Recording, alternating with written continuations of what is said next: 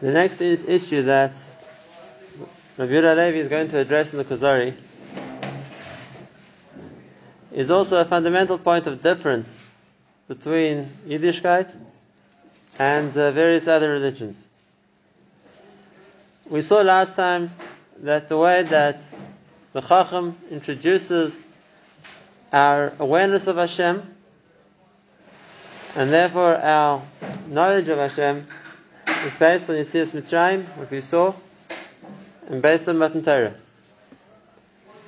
And when the Kuzari challenges him, why don't you refer to Hashem as the creator, as the one who created, built the world?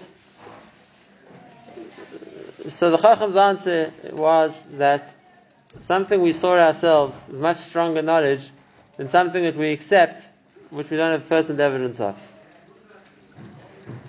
So now based on this, the Kuzari responds to him and he says, Omar Kuzari, Imkain, Ani roe sheteraschem ena nesun lakim lachem. Ve'en chayiv bozulaschem. If that's the case, then what you're saying is that the Torah is only oblig- obligatory to Jews. It is only given to you, and therefore you're the only ones who are responsible to keep it, who expected to keep it, not the whole world. And uh, this is a point which the Kuzari picks up on because, like I said, this is a fundamental issue of difference between Klal Yisrael and the other nations. And we have to explain this point because it's a point of uh, Yisod uh, We, whereas other nations expect everybody, the whole world, to accept their religion, and as much as historically we see it was, there were times when it was like that, that they could try and force everybody to accept a certain religion, whether it was Islam who tried to use the sword to force all the Near East to accept Islam, whether it was Christianity that tried to do the same thing. That isn't the principle of Yiddishkeit. We're not trying to convince the Goyim to become Jews. Now, what's the reason for that? What's the reason for that? In other words, let's ask the question the other way around first if we know that this is and accept that this is the emes, so then why don't we expect the entire world to keep it? Why do we expect? Why is it something which is only an expectation of Klal Yisrael and not of everybody? Why don't we expect all people to keep the Yiddishkeit? Once we're convinced that it's the emes, so it should be binding on everybody. Which is very the, the position that the other religions start from being as they accept whatever they claim as right, so they expect it to be mandatory. That everyone has to keep it. So why is Klal Yisrael different? Why, why do the other religions think they're not done? Of belief. If it claims it's right, it claims that that's the emes, that's the truth, so then it should be binding on everybody. As much as it's binding on me, it's binding on you, it's binding on everybody. And therefore every religion, and as much as it claims to be the true religion, it means that it's exclusive, that this is the only true religion. So it should be binding on everyone. That, that's the mindset that it starts with. And that's why the king's surprised that King Kaish will come from a point that we're not expecting everybody to become Jews. That's what he asks. Now, but they, they, points I want to discuss here because there are two points which are, lead themselves to confusion. And the first one is the Goyim were offered the Torah. The Goyim were offered the Torah originally, they turned it down. So, what are we saying? That as a result of that, they lost the opportunity, we understand that. But it's not an ex- it wasn't an expectation. It wasn't an expectation. Uh, we originally, like the Pasuk says, Hashem went to the Bnei Esav, he went to the Bnei Ammon, he went to the Bnei Yishmael, and he offered them the Torah as well. Even though they hadn't been, so to speak, the subject of Yitzias Mitzrayim or of the Kriyas Yamsuf, but having seen those miracles, so now they were offered the Torah too. They chose to refuse it. So, how do we understand the position? That it was never meant for them? Or, and if that's the case, why were they given the option? Or it was meant for them, in which case they did something wrong by refusing the Torah.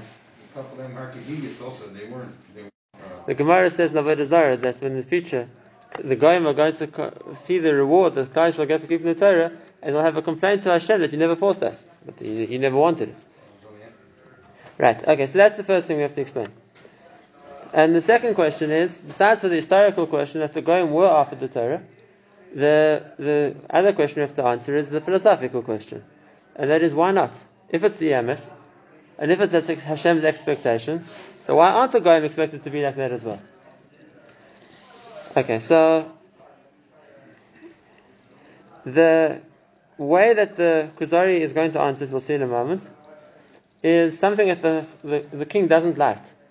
But the way he sits like this is basically that it's true. It's not expected from the Goyim because they don't deserve it. It's expected from us. There's a high expectation for us.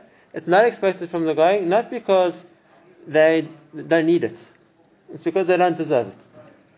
And that's uh, why the reason, like always, of Yehuda Levi directs the argument this way is because this is a common argument against Klal Yisrael. It's uh, just to put it into its uh, more modern day connotation or language, but it's the same argument. The argument of the chosen people. And it's not open to everybody. It's not whoever wants to accept can accept on a, on a common, on a worldwide level. Klal Yisrael is special. We chosen. And uh, that's what the that's what the Chacham is going to say back to him. And the, the doesn't like that. Why, why do you think you're different? In other words, as opposed to different religion, which is open to everybody, and it says oh, we expect everybody to accept our religion. Okay, so we say not like that. We say we don't expect everybody to uh, accept Yiddishkeit. They don't deserve it. Now, what's the what's the background? What's the understanding for this position? So we already saw the the way that it's explained by the Derech Hashem. There are other ways of explaining it also, but I'm going to start with the Derech Hashem Zarech because we saw it two weeks ago in Nefesh HaChaim. And the Derech, the Derech Hashem says like this. He says it's true. At the time of Adam HaRishon, when there was only one man, the one man was entrusted with the job of serving Hashem. Emunah, accepting him and serving him. After Adam's sin, so really all people were given the job of as best they could trying to rectify Adam's mistake. And therefore, the avenue of Avodah Hashem was open to everybody. He said, it was only later on, later on, when, first in the time of, of Avram Avinu, when Hashem chose Avram as the one to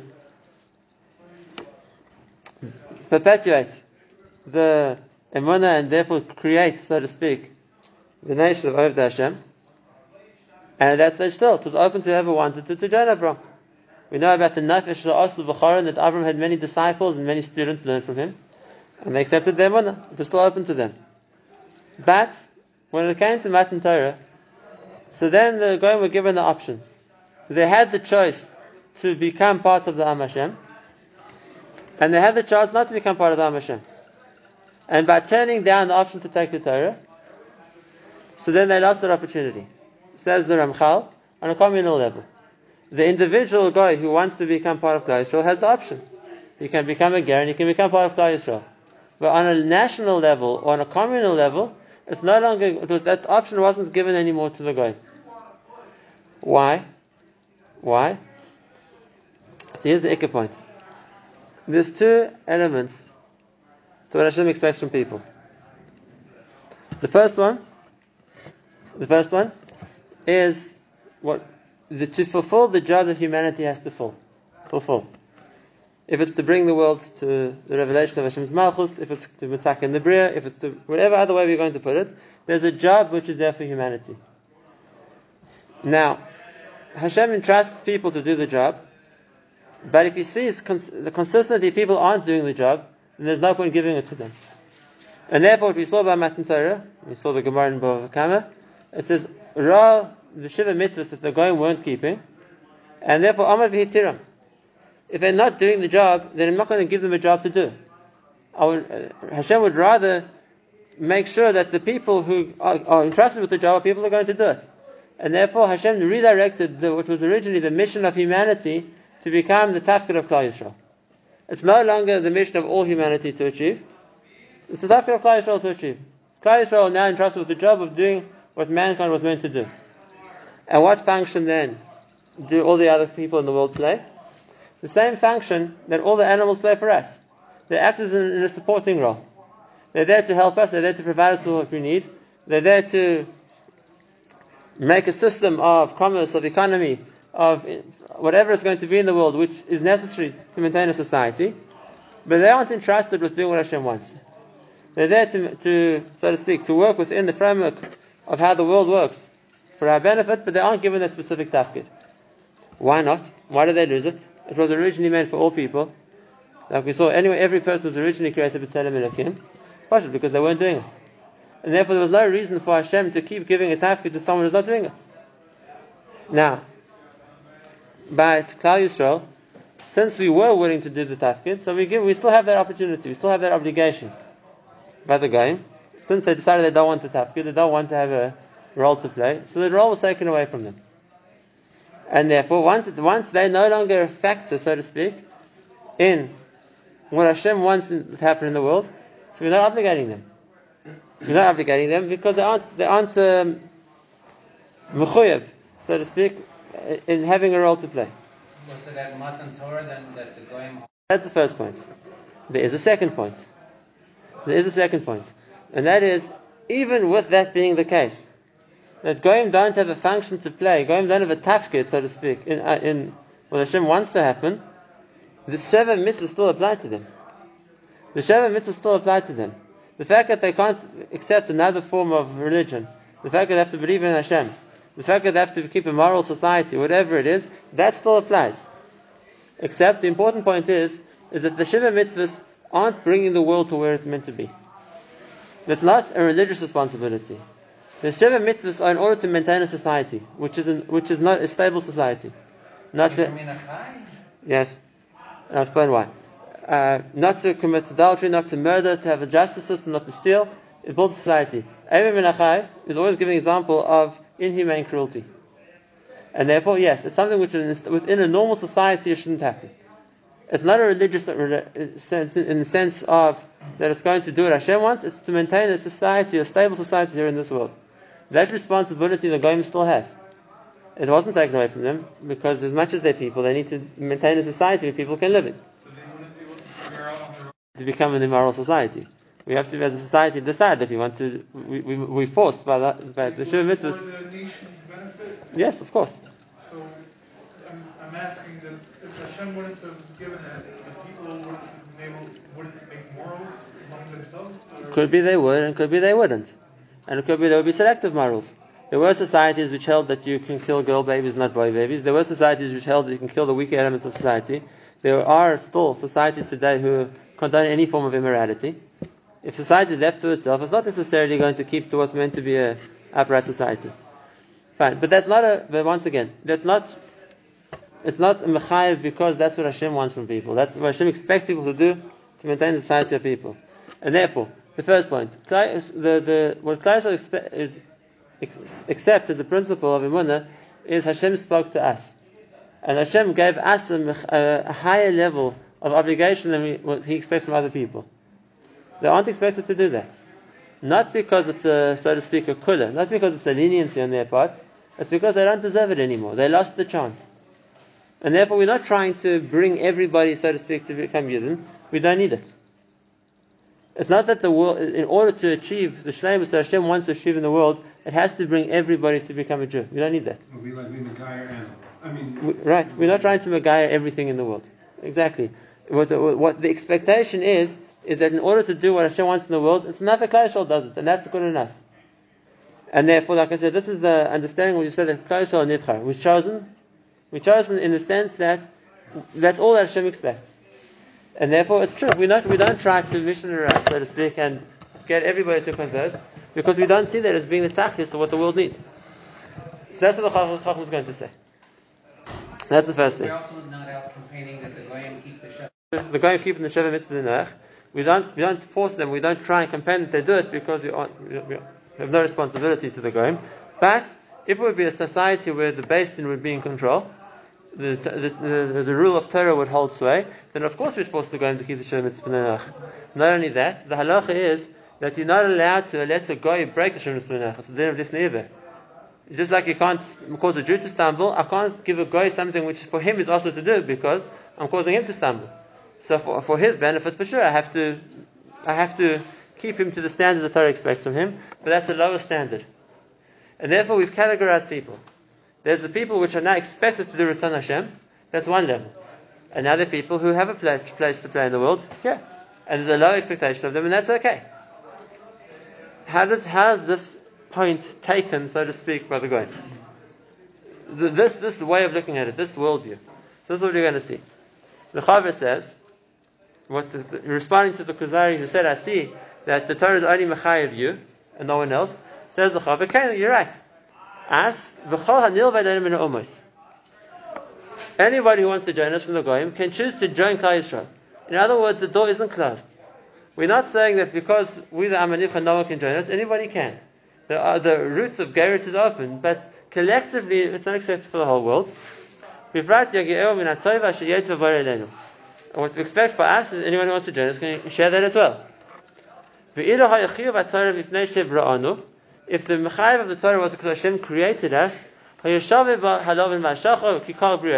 would be the same. Right? If the obligation to serve Hashem was because He's the Boire, then every Nivra is in the same category. Right? They're all created by Hashem, and therefore they're all equally responsible. If the way Hashem speaks to us, He says, because I took out of Mitzrayim, and I brought it to Har Sinai, and I gave you the Torah, and therefore this is directed specifically for you, then that's why we see that the, the expectation of Hashem is specifically for us.